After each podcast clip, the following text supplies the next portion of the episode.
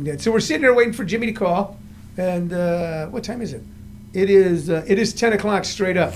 So he should be calling any second. I'm looking at the phone.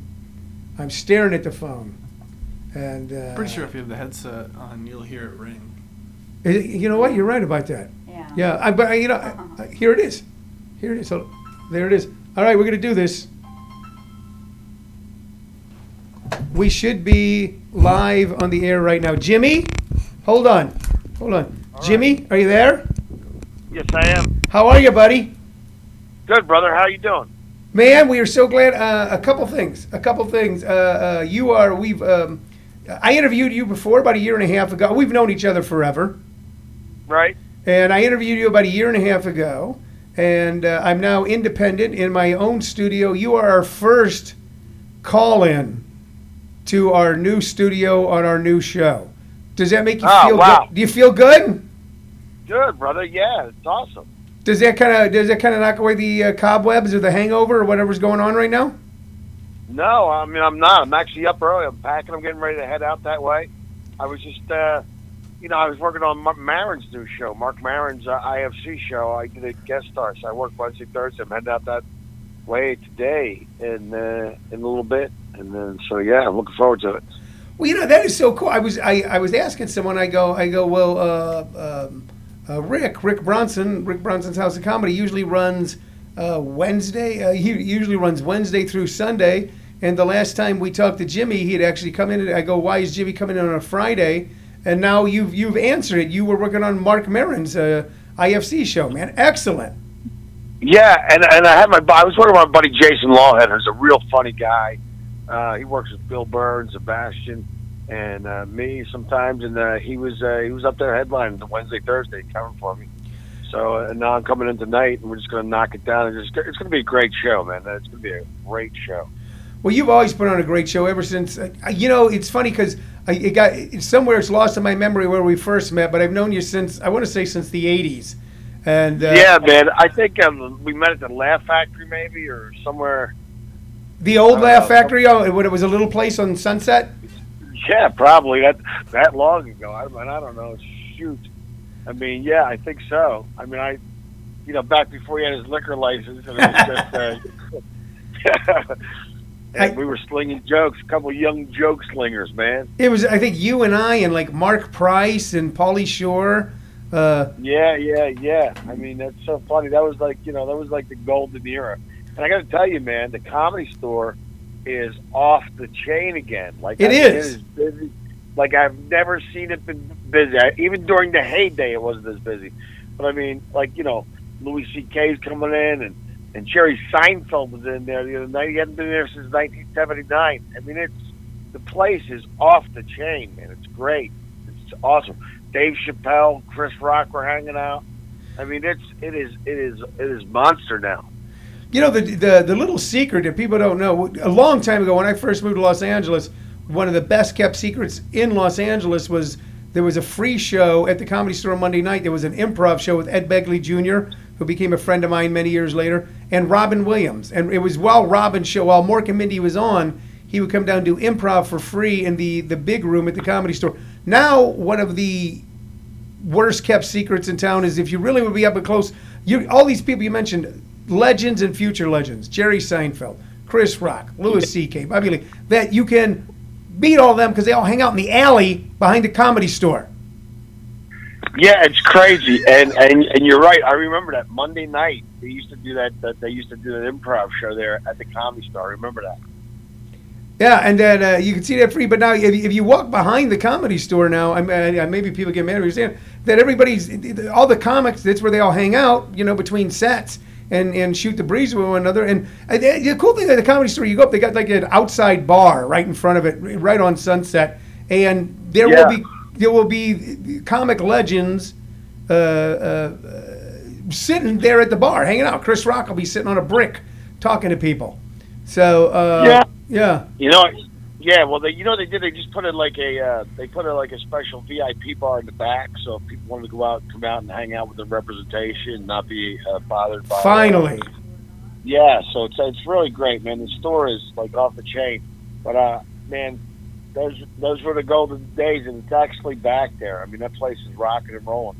But I am looking forward to coming to Phoenix, man. I have not been, uh, you know, like you said, I haven't been there in a year and a half, and I and I can't wait to out. I've been, I just shot my Netflix special January 30th, and uh, we're just kind of in post production on that. And uh, as soon as I have an air date on that, I'll give you a call back and let you know when that's going down. But uh, yeah, I can't wait, man. I'm really looking forward to coming out there. Please do. We, uh, uh, I won't keep you long. I know you're packing and stuff, and we really appreciate you calling in. I was telling uh, uh, before you before you called in, I was talking about way back, and I was talking about the movie Go. Uh, and uh, you were in the movie Go, and uh, Oh, yeah. I was I was at the um, I was playing the Riviera Hotel sometime in the '90s, and, and I had nothing to do that night. I wasn't gambling or drinking or anything, and I so I went to a movie, and it was one of those w- times when when time bends and reality mixes with fantasy. I'm in Las Vegas watching the movie Go. I'm staying at the Riviera Hotel. A lot of the movie was filmed at the Riviera, and there's a guy I know playing a, a very funny part in the movie, and I go, this is very odd. But uh, was that one of your first movie roles when you first kind of big? Yeah, man. It was like uh, you know what's so funny, Tony? It was like I had a development deal at Fox, and we were working on getting a show called Postal off the ground, and then we got caught in the regime switch. Um, one of the, the president of the network left, and a new guy came in. He was like out with all the old stuff, bringing in new stuff.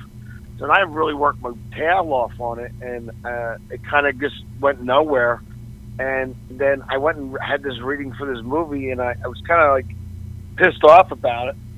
But I went and I nailed it. And I I got the job. I mean, I got the job. The, the um, um, you know, Doug Liman, the guy who did Swingers, basically saw my uh, you know saw my audition. He Yeah. hired hired me as a first position, and it's so funny because I wasn't I wasn't even paying attention to it because I was working on this other thing, and that's the thing that comes into fruition. And and it happened to be a really great kind of cult classic even to this day. People love that movie. I mean, it was had a great cast: Jay Mohr, Scott Wolf, uh, Sarah Polley.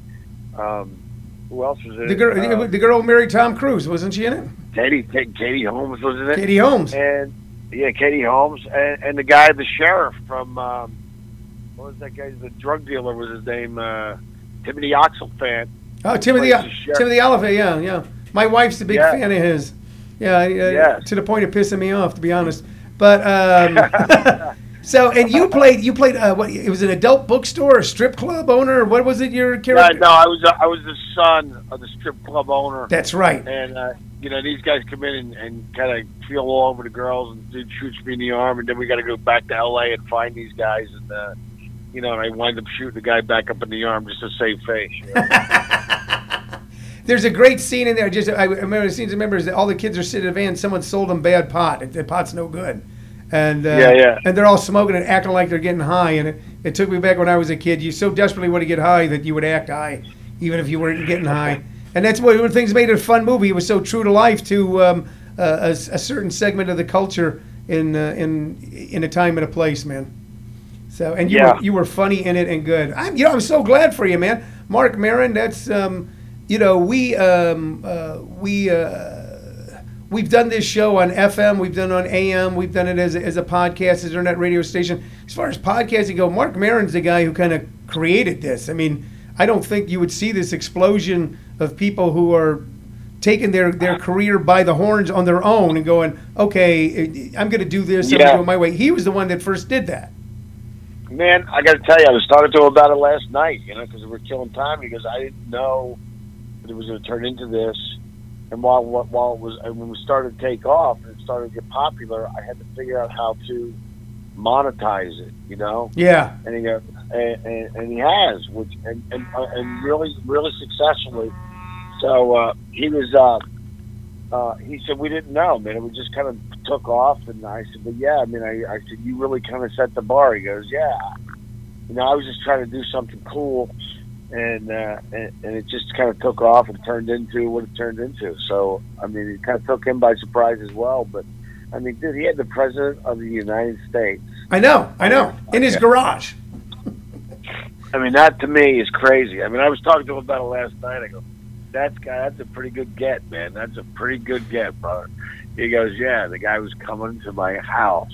I was just." I mean, he still gets a little giddy when he thinks about it. It just, it's just. Uh, I mean, yeah, that's I mean, that's the checkmate. That's that's the winner. You know. That is, you know, and, everybody in the world think it, it, there's only one person in the world who hates it. Bill Maher. I think now that because uh, if you watch Maher, and I love Maher's show, but all he every week he's now incensed that Barack Obama does every other show in the world, or not every other show, but he's done Ellen's show and he did uh, Mark's podcast, and he doesn't do his show. I got a feeling that Obama is now getting a kick out of it, going, "No, let me, you know, let him let him stew a little bit more." I'm not going to go into. Yeah, yeah. it's so funny. It's so funny. And he gave him a million dollars to his campaign. I know. I know. Well, maybe he's holding out for another mill, but he's not campaigning anymore. Any thoughts on the election before I let you go? Do you mess with that kind of stuff at all? What are you thinking? Well, you know, it's funny. Um, uh, I mean, I, I usually say it's not, nobody's business, but I got to tell you, I mean, I'm just so sick of politicians. Uh, quite frankly, I can't you know, I mean, people always go, the Republicans are better than Democrats, Democrats better than Republicans. I got to tell you, I'm just, I just, I want to, I want to turn America into and, and run it like a business again. So I think uh, I'm going Trump. You're going Trump. No, no, you know, uh, we are. I have an intern in the room right now. Rob, you may speak. Say hello. Hello. All right, Rob is a young man from Vermont who's actually. He's, uh, with, he's no, he's going with going Trump. He's, no, no, he, you like told if me it's my only choice, yes. Yeah, he, if it's his only choice, yes.